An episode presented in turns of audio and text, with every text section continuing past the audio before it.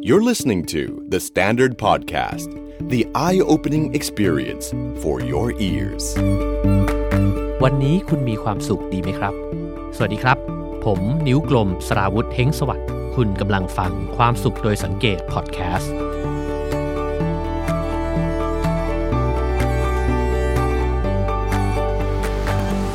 คุณผู้ฟังเคยใช้เงินแก้ปัญหาบ้างไหมครับ พอพูดแบบนี้นะครับเราก็จะนึกภาพกันนะครับว่าเออในสถานการณ์ไหนบ้างนะครับ ที่เราจะสามารถใช้เงินในการแก้ปัญหาที่มันเกิดขึ้นในชีวิตเราได้บ้างนะครับ แต่จริงๆแล้วเนี่ยด้วยหัวข้อนี้เนี่ยมันครอบคลุมไปถึงอะไรอีกหลายๆอย่างในประสบการณ์ชีวิตเรานะครับ ผมว่าถ้าเราลองมาแจกแจงกันดูเนี่ยเราจะเห็นตัวเองนะครับว่า พวกเราหลาย ๆ คนเนี่ยผมก็เป็นนะฮะคือ ในหลายเหตุการณ์เลยเนี่ยเราเป็นคนที่ซีเรียสในเรื่องเงินแบบที่ถ้าเราย้อนไปดูเราจะแปลกใจในตัวเองนะครับ เพราะว่าเงินที่เราไปซีเรียสกับมันเนี่ยมันอาจจะไม่ได้มีจำนวนมากถึงขนาดที่ทำให้เราจนลงนะครับ หรือว่าทำให้เราต้องมีปัญหาในการเก็บออมเงินในชีวิตนะครับ แต่อะไรบางอย่างมันเป็นเหตุผลที่เรารู้สึกว่า เราจะเสียเงินจำนวน 20 บาทเนี้ยไปไม่ได้จำนวน 50 บาท 100 บาทเนี้ยไปไม่ได้เลยนะครับ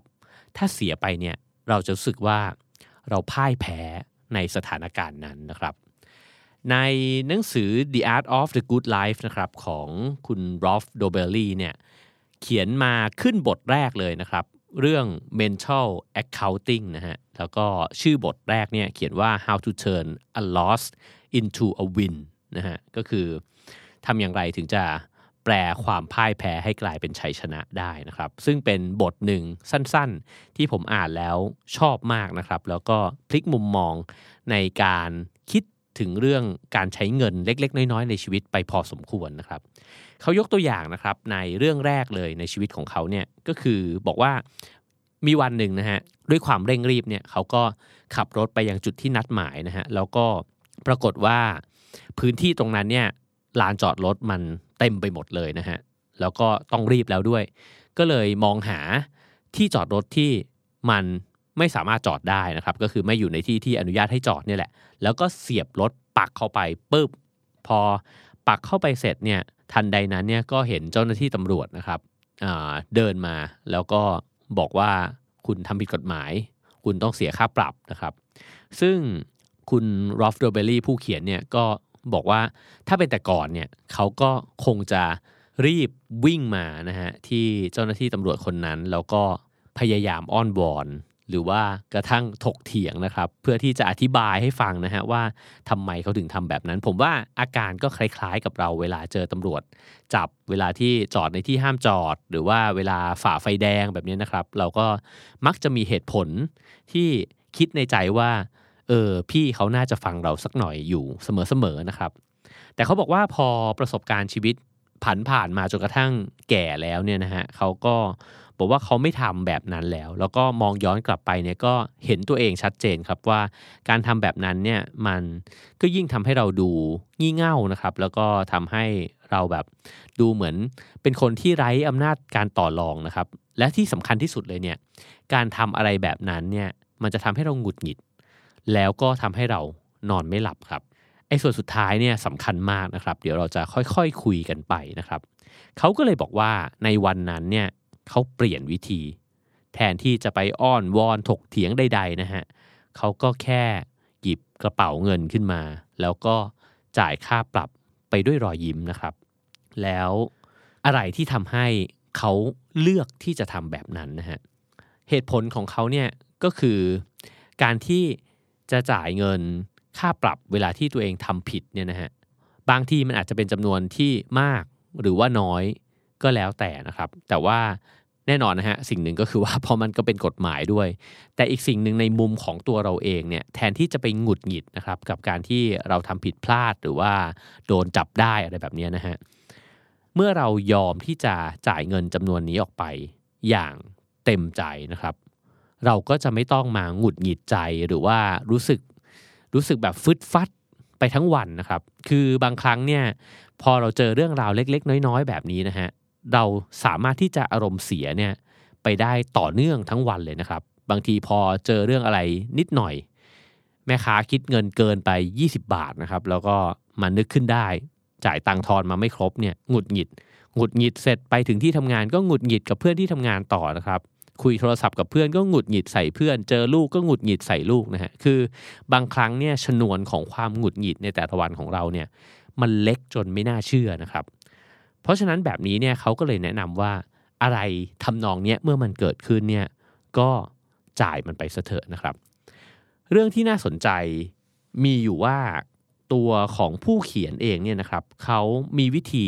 ในการคิดถึงเงินจำนวนค่าปรับ หรือว่าเงินที่ต้องจ่ายไปในอะไรทำนองนี้นะฮะไว้ว่าจริงๆ ในแต่ละปีเนี่ยเขาก็จะกันเงินจำนวนหนึ่งนะครับของรายได้เนี่ยเอามาไว้สำหรับบริจาคในสมาคมหรือว่ามูลนิธิต่างๆนะครับที่ทำประโยชน์หรือว่าทำให้สังคมหรือผู้ที่ด้อยโอกาสเนี่ยมีชีวิตที่ดีขึ้นนะครับเขาก็กันเงินออกมา อาจจะประมาณ 1 0,000 ยูโรอะไรแบบนี้นะฮะซึ่งก็ เยอะมากนะครับทำไมเยอะขนาดนี้ เขาอาจจะเป็นคนที่มีรายได้มากนะฮะแต่ผมคิดว่าจำนวนเงินเป็นเรื่องของแต่ละคน คือเราเองก็สามารถที่จะใช้วิธีคิดในแบบเดียวกันเนี่ยได้เช่นกันนะครับ คือเขาบอกว่าพอเขากันเงินออกมาจำนวนเท่านี้แล้วเนี่ยเขาก็คิดซะว่าเขาก็ไปดึงเงิน เอาจากส่วนที่จะต้องบริจาคอยู่แล้วเนี่ยแหละ มาจ่ายเป็นค่าปรับนะครับ ซึ่งก็ไม่ได้ทำให้ค่าบริจาคของเขาเนี่ยลดลงนะฮะมากสักเท่าไหร่ เช่นสมมติว่าเราอาจจะลองกันรายได้ตัวเองสักปีละ 3,000 บาทหรือ 5,000 บาทนะครับเอาไว้สำหรับบริจาคให้กับบุรณิธิ หรือว่าคนที่ทำประโยชน์เพื่อสังคมนะครับ เราก็อาจจะใช้วิธีคิดในทำนองเดียวกันนี้เนี่ยเอามาใช้กับเรื่องราวเล็ก ๆ น้อย ๆ ที่เราจะต้องเสียเงินไปในชีวิตแบบนี้ได้ เช่นกันนะครับ เอาง่ายๆเลยก็ได้นะครับ ว่าถ้าเกิดเราเจอแม่ค้าหรือว่าใครเนี่ยโกงเงิน หรือว่าโกงเงินทอน หรือว่าโกงตาช่างอะไรแบบนี้เล็ก ๆ น้อยๆนะครับ ซึ่งแน่นอนว่าถ้าใหญ่ก็ไม่ควรจะยอมอยู่แล้วนะฮะเราก็ไม่จำเป็นที่จะต้องเอาหัวใจเนี่ยไปหงุดหงิดกับเรื่องแบบนั้นนะครับ แล้วก็เอาความรู้สึกตัวเองเนี่ยมาทำให้ชีวิตตัวเองมีความสุขต่อไปดำเนินชีวิตอย่างราบรื่นจะดีกว่านะครับ ผมเพิ่งได้พบกับเหตุการณ์ทำนองนี้นะครับ เมื่อประมาณสัก 2 วันที่ผ่านมานี่เองนะครับ คือพอดีว่ามีโอกาสเดินทางนะครับ ไปที่ที่จังหวัดยะลานะครับอำเภอเบตง แล้วก็เดินทางกันไปเป็นหมู่คณะใหญ่เลยนะครับ ก็เลยจอดรถกัน แล้วก็ซื้อกาแฟที่ร้านกาแฟแห่งหนึ่งนะครับ ก็สั่งกาแฟกันหลายแก้วเลยนะฮะก็สั่งโอ้โหแตกต่างกันไป จนกระทั่งก็คิดว่า คนที่รับออเดอร์ก็น่าจะงงอยู่เหมือนกันนะครับ มีทั้งอเมริกาโน่ลาเต้คาปูชิโน่มีโกโก้เย็นต่างๆ นานานะครับ จนกระทั่งพนักงานก็ค่อยๆ ทยอยทำกาแฟให้กับเราไป ทีละแก้ว ทีละแก้ว ทีละอย่าง ทีละชนิดนะฮะแล้วก็มาถึงชนิดสุดท้ายก็คืออเมริกาโน่ร้อนนะฮะแล้วก็พออพนักงานเสิร์ฟมาให้สักสองแก้วนะฮะก็ปรากฏว่า เราเนี่ยยังได้กาแฟกันไม่ครบตามจำนวนที่สั่ง ซึ่งได้จ่ายเงินกันไปแล้วทั้งหมดนะฮะแต่ว่าพนักงานก็ยืนยันนะครับว่าเออจริงๆแล้วให้กาแฟไปเนี่ยครบตามจำนวนแล้วนะครับ แต่สิ่งที่มันยากก็คือเราไม่ได้นั่งอยู่ที่ร้าน ทุกคนเนี่ยพอได้กาแฟเสร็จก็เดินออกไปจากร้านแล้วก็ไปเดินเที่ยวกันต่อ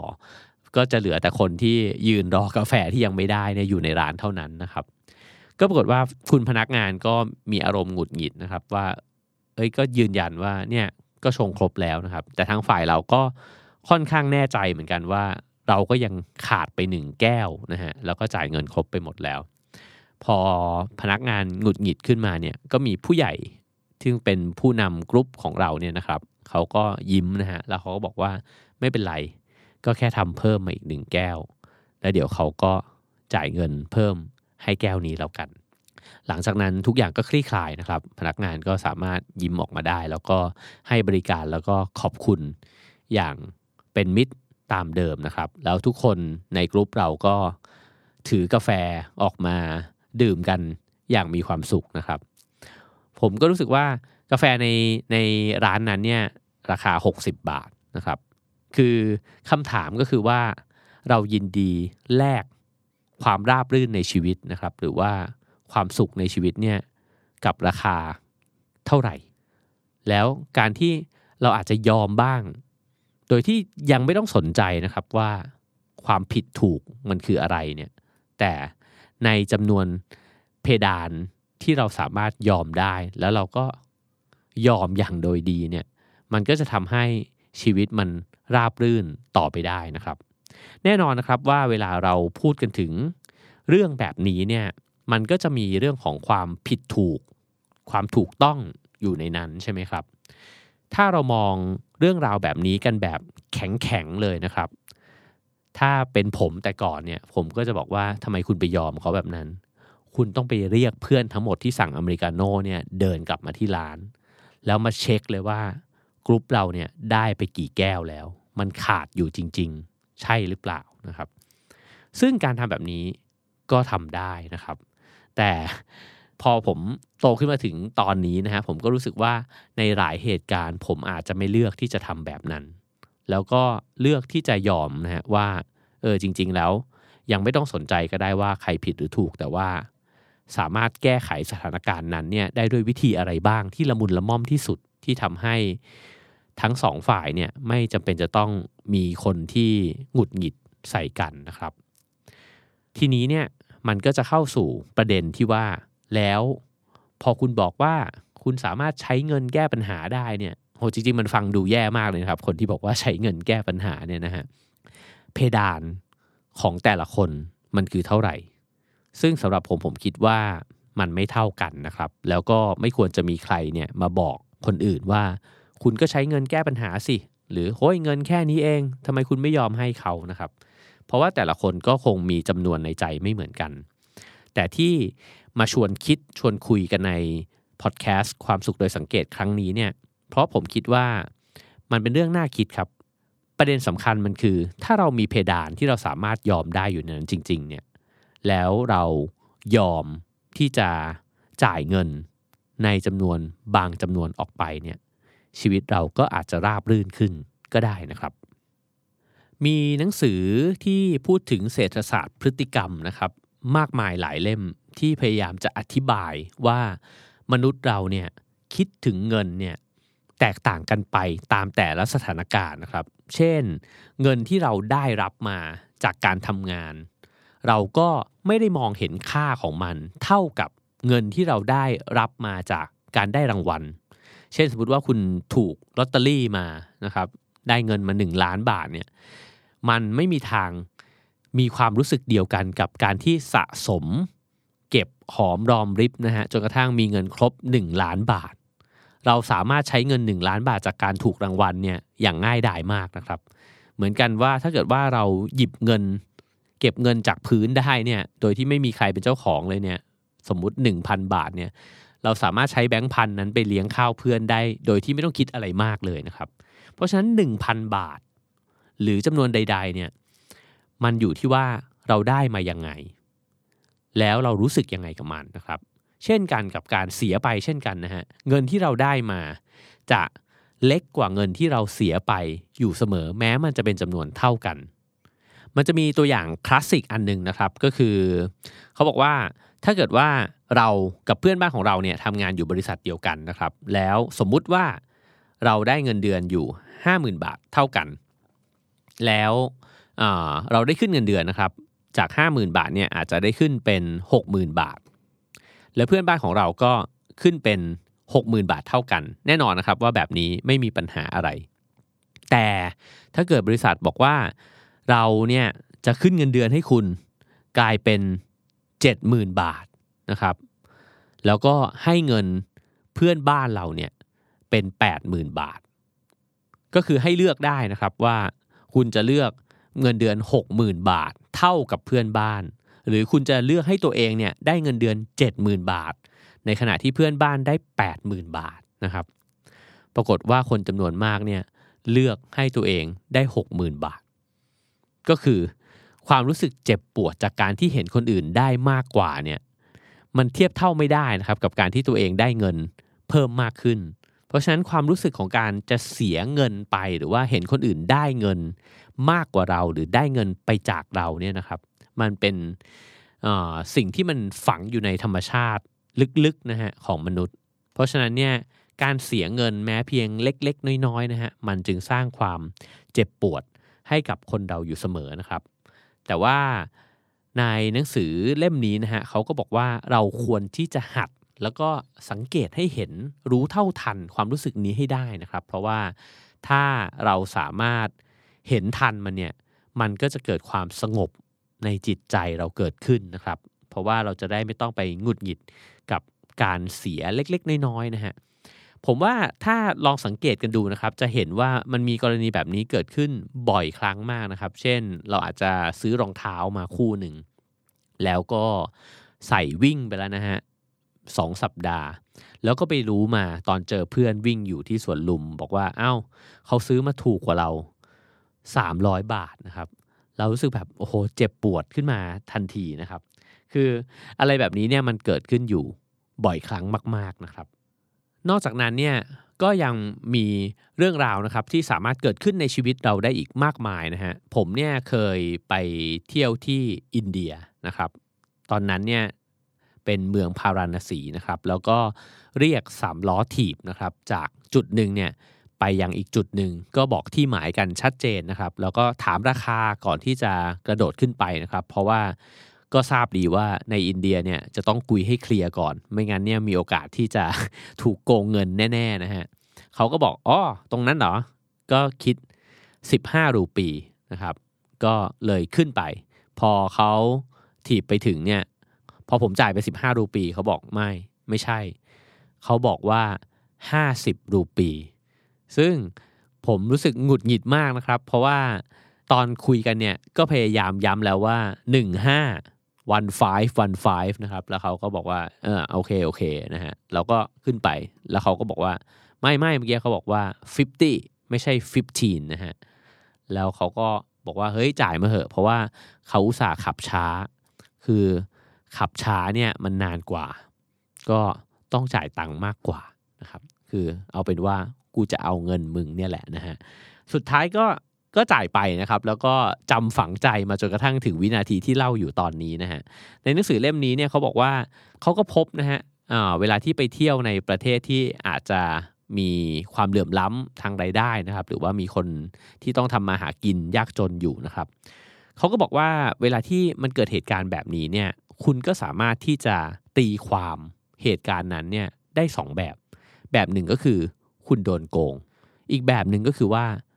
ในเมื่อคุณมีโอกาสที่ดีกว่าในชีวิตอะ่ะคุณก็สามารถที่จะให้เงินในจำนวนที่มันไม่ได้ทำให้คุณเดือดร้อนเนี่ยให้กับคนที่เขาทำมาหากินได้ด้วยเหมือนกันนะครับ ซึ่งจริงมันก็ไม่ได้ต่างอะไรจากการที่เวลาคุณบริจาคช่วยเหลือคนที่ด้อยโอกาสกว่านะครับ ซึ่งพอฟังแบบนี้มันก็น่าคิดเหมือนกันนะครับ เขาก็เลยบอกว่าเราอาจจะไม่สามารถที่จะไปกำหนดได้หรอกว่าชีวิตเราเนี่ยมันจะเกิดเหตุการณ์อะไรขึ้นบ้างนะครับ แต่สิ่งที่มันสำคัญก็คือว่า เราจะตีความเหตุการณ์นั้นเนี่ยยังไง และการตีความนั้นนั่นแหละ ที่มันจะมีอิทธิพลต่อการใช้ชีวิตของเราในนาทีถัดไปในชั่วโมงถัดไปนะครับ แล้วก็จริง ๆ มันก็คือการฝึกฝนหัวใจเนี่ยไปตลอดชีวิตเลย อีกทริคหนึ่งนะครับเกี่ยวกับเรื่องการใช้เงิน ซึ่งผู้เขียนแนะนำเนี่ยผมว่าก็น่าสนใจเหมือนกันนะครับ เขาบอกว่าเวลาที่จะจัดทริปไปเดินทางนะครับ ที่จะต้องจองค่าโรงแรม ค่าเดินทางต่างๆเนี่ยในส่วนที่สามารถที่จะจ่ายเงินได้ก่อนเนี่ยเขาเลือกที่จะจ่ายเงินให้หมดไปเลยนะครับ แล้วก็ไปเที่ยวอย่างสบายใจนะฮะเขาเขียนว่า pay first consume later นะฮะก็คือ พอจ่ายไปแล้วเนี่ยก็ลืมเรื่องเงินไปเลย แล้วก็ไปเที่ยวอย่างสบายอารมณ์นะครับ เพราะเขาบอกว่าคนเราเนี่ยจะมีสิ่งหนึ่งที่ที่เกิดขึ้นอยู่เรื่อยๆนะครับ ก็คือว่าพอ เดินทางไปเรื่อยๆ แล้วก็จะต้องมานับเงินดูนะฮะว่าเฮ้ยเราใช้ไปเท่าไหร่แล้วนะครับ แล้วก็บางทีพอเห็นบินค่าโรงแรมเวลาที่เขาคิดมาก็จะแบบอึกขึ้นไปนิดนึงแล้วก็อะพอโดนไปสักสองสามแห่งนะฮะระหว่างที่เราเดินทางอยู่ก็อาจจะมีความรู้สึกว่าเออไปเที่ยวแล้วมีความเป็นกังวลนะครับ ซึ่งจริง ๆ แล้วเนี่ยประเด็นมันคือเราจ่ายเงินจำนวนเท่ากันครับ ไม่ว่าเราจะจ่ายไปก่อน หรือเราจะจ่ายระหว่างเดินทาง แต่การที่เราจะจ่ายระหว่างเดินทางเนี่ยมันกับทำให้เราคิดเรื่องเงินนะฮะในระหว่างที่เที่ยวอยู่นะครับ ซึ่งก็เป็นเป็นทริคเล็ก ๆ น้อยๆนะครับที่ที่ก็ก็น่าคิดเหมือนกัน มีประโยคหนึ่งนะครับที่เขาเขียนไว้ในบทความนี้นะครับคือเขาเขียนบอกว่าถ้าเลือกได้เนี่ยเขาขอที่จะ save energy มากกว่าที่จะไป save money นะฮะก็คือว่าเก็บพลังงานของตัวเองไว้เนี่ยดีกว่าที่จะไปไปแบบยุ่งวุ่นวายกับเรื่องเงินนะฮะเขายกตัวอย่างง่าย ๆ ว่า ถ้าเกิดว่าคุณสั่งเบียร์มาแล้วเนี่ย แล้วมันมีสองร้านเนี่ย แล้วเบียร์แก้วหนึ่งเนี่ย มันแพงกว่ากันสักสองดอลลาร์เนี่ย คุณก็อย่าไปแบบ ถือมันเป็นเรื่องสลักสำคัญอะไรมากมายนะครับ ตรงนี้ผมคิดว่าเป็นบุคลิกของคนมากๆนะครับ บางคนเนี่ยซีเรียสกับเรื่องนี้มาก คือถ้าจะกินอาหารสักอย่างหนึ่งหรือเครื่องดื่มสักอย่างหนึ่งเนี่ย จะต้องเดินเช็ค ร้านในบริเวณรอบๆ นั้นเลยให้ชัวร์ว่าฉันจะได้ร้านที่ถูกที่สุดแล้วนะฮะแล้วจริงๆ คนอีกประเภทหนึ่งมองก็จะรู้สึกว่าคุณใช้พลังงานและเวลา และจิตใจที่ขุ่นมัวเนี่ยไปกับการเช็คไอการข้อแตกต่างกันประมาณ 10-20 บาทนั้นเนี่ยเพื่ออะไรนะครับแทนที่คุณจะซื้อร้านไหนก็ได้ แล้วคุณก็หยิบเบียร์ไปดื่ม แล้วก็คุณก็ไปเดินเล่นต่ออย่างสบายใจนะครับ อันนี้แล้วแต่บุคลิกของแต่ละคนเลยนะครับ แต่ผมเองเนี่ย เป็นคนประเภทเดียวกันกับผู้เขียนเลย คือถ้ามันจะแพงกว่ากันสัก 20 บาท 30 บาท แล้วเราจะต้องไม่ต้องมาเสียเวลาเลือกนะฮะ ผมก็รู้สึกว่าเออผมยินดีที่จะ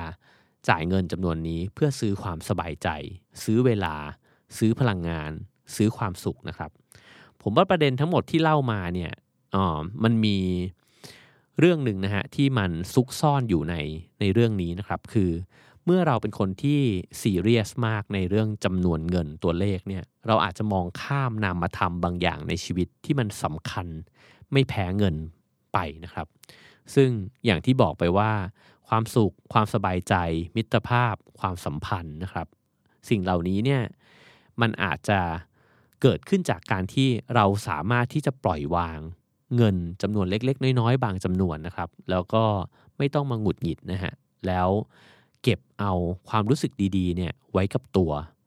จะดีกว่านะครับ มีแง่มุมหนึ่งนะครับที่ผู้เขียนเขียนไว้ในตอนจบนะครับ ซึ่งผมคิดว่ามันน่าสนใจมากๆเลยนะฮะคือเขาบอกว่าทุกครั้งเวลาที่เราหงุดหงิดเกี่ยวกับเรื่องเล็กๆ น้อยๆ ของเรื่องเงินที่มันเกิดขึ้นในชีวิตเราเนี่ยความดันในตัวเราเนี่ยนะฮะมันก็จะพุ่งขึ้นสูงนะครับ หัวใจทำงานไม่ปกตินะครับอวัยวะภายในเนี่ยมันก็ปั่นป่วนไปหมดนะฮะ แล้วเหตุการณ์แบบนี้เกิดขึ้นเป็นร้อยเป็นพันเป็นหมื่นครั้งในชีวิตเรานะครับ ถ้าทุกครั้งเนี่ยเลือดมันต้องสูบฉีดแบบนี้ เราจะต้องหงุดหงิดใจกับมัน ตลอดเวลาเนี่ยสุดท้ายแล้วเนี่ยมันสะสมกลายไปเป็นสุขภาพที่ย่ำแย่ของเรานะครับ แล้วไม่แน่เงินจำนวน 20 บาท 30 บาท 40 บาทที่เราไม่ยอมเสียมันไปเนี่ยสุดท้ายมันไปรวมตัวกันกลายเป็นผลลัพธ์ สุขภาพ ที่เราไม่สามารถที่จะรักษาได้นะฮะอย่างเช่น สมมติเกิดเครียดจัด จนกระทั่งเส้นเลือดในสมองแตกแบบนี้นะฮะหรือว่าเป็นโรคหัวใจ หรือว่าพอเครียดมากแล้วกินมากก็กลายเป็นโรคอ้วนอีกนะฮะซึ่งสิ่งเหล่านี้เนี่ยพอไปรวมกันนะครับ เงินในการรักษาตัวเนี่ยมันอาจจะมากไปกว่า เงินที่เราหวงมันเล็กๆ น้อยๆเหล่านั้นด้วยซ้ำไปนะครับ ผมเล่าเรื่องเหตุการณ์สุดท้ายนะครับ ที่เกิดขึ้นกับตัวเอง เพื่อเป็นการปิดท้าย episode นี้แล้วกันนะฮะ อันนี้ไม่เกี่ยวกับเงิน แต่ผมคิดว่าเป็นประเด็นในเรื่องคล้ายกันนะครับ ครั้งหนึ่งเนี่ยผมเลี้ยวรถเข้าไปนะครับ แล้วก็ไปหาที่จอดในห้างสรรพสินค้าแห่งหนึ่งนะฮะ แล้วก็เราก็ขับรถไปตามเส้นทางนะครับ ซึ่งในตอนนั้นเนี่ยที่จอดรถหาแบบหาได้ยากมากนะฮะ แล้วก็ขับวนอยู่หลายรอบ พอขับไปแล้วเห็นรถคันหนึ่งกำลังออกจากซองจอดรถนะฮะเราก็ดีใจมากก็เลยแบบรีบขับไปนะฮะเพื่อที่จะจะไปจอดในที่ว่างนั้นนะครับ แต่ปรากฏว่ามีรถอีกคันหนึ่งเห็นรถคันนั้นออกไปพร้อมกันพอดีนะฮะเขาก็เลยเลี้ยวย้อนสอนมา เพื่อที่จะมาจอดในที่จอดนั้น ซึ่งแน่นอนว่าเรา ในด้วยความที่เป็นคันที่ขับมาตามลูกศรที่ถูกกดนะฮะเราก็ไม่ยอมถอย รถคันนั้นก็ไม่ยอมถอยครับ เขาก็ทำหน้าทำตาเหมือนกับว่าเขาเห็นที่ว่างตรงนี้ก่อนนะครับ ซึ่งด้วยความชรานะครับ ผมก็เลยถอยออกมา แล้วก็โบกมือให้เขาเข้าไปจอดนะครับ ความรู้สึกที่มันเกิดขึ้น แล้วผมรู้สึกว่า เออ บางอย่างในตัวเองมันเปลี่ยนแปลงไปแล้ว จากตอนที่เป็นหนุ่มก็คือว่า ผมไม่รู้สึกโกรธเขาเท่ากับตอนที่เป็นวัยรุ่นกว่านี้นะครับ ถ้าเป็นแต่ก่อนผมไม่มีวันถอย แล้วผมจะจอดที่ตรงนั้นให้ได้ด้วยนะฮะแล้วผมจะถ่ายรูปรถคันนั้นไว้ด้วยซ้ำว่า คุณขับย้อนสอน คุณทำแบบนี้ไม่ได้นะครับ แต่สิ่งที่มันเกิดขึ้นหลังจากนั้นเนี่ยเป็นสิ่งที่ผมได้เรียนรู้นะครับ ก็คือผมยอมให้เขาถอยเข้าไปจอดในซองนั้น แล้วผมก็ขับเลย ที่ตรงนั้นไป แล้วก็ไปจอดในอีกที่หนึ่ง ซึ่งได้พบหลังจากนั้น ภายในเวลาไม่กี่นาทีนะฮะพอเราลงจากรถไปเนี่ยเราก็ได้ไปกินข้าวกันนะครับกับครอบครัว แล้วก็ happy มีความสุขนะครับ ลืมเรื่องที่จอดรถไปแล้วนะครับ ซึ่งผมเชื่อว่าถ้าเป็นผมในสมัยก่อนเนี่ยหัวข้อในการพูดคุยบนโต๊ะอาหารนั้น จะต้องเป็นรถคันนั้น